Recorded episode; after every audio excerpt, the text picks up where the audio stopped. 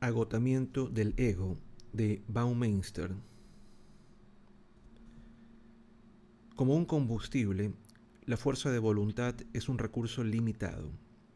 Aplicarla en una situación nos deja vulnerables a la tentación en otra.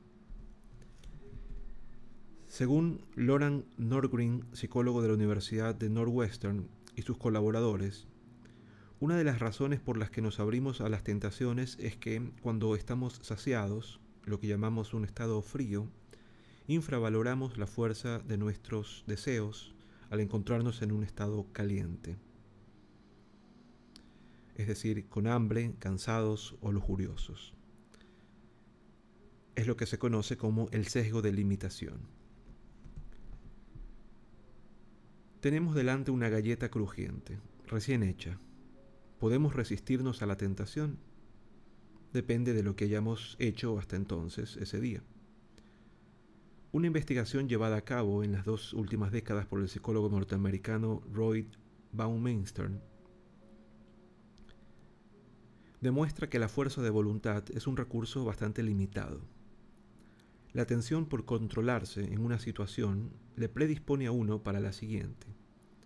Por ejemplo, en un estudio convertido ya en todo un clásico, Baumeister pidió a los participantes que se sentasen en una sala que se resistiesen a probar las galletas de chocolate y comiesen dos o tres rábanos de otra bandeja.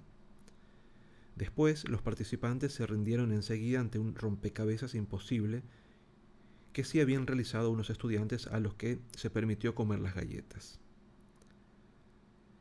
De modo extraño, un estudio reciente demostró que podemos agotar el ego, la expresión acuñada por Baumeister para los momentos en que se nos agota la fuerza de voluntad. Con solo imaginar la confusión de otra persona obligada a ejercitar el autocontrol. La buena noticia es que existen pruebas de que es posible ejercitar la fuerza de voluntad mediante la práctica, como si se tratase de un músculo. Resistámonos hoy a la galleta y quién sabe, quizá mañana nos resulte más fácil.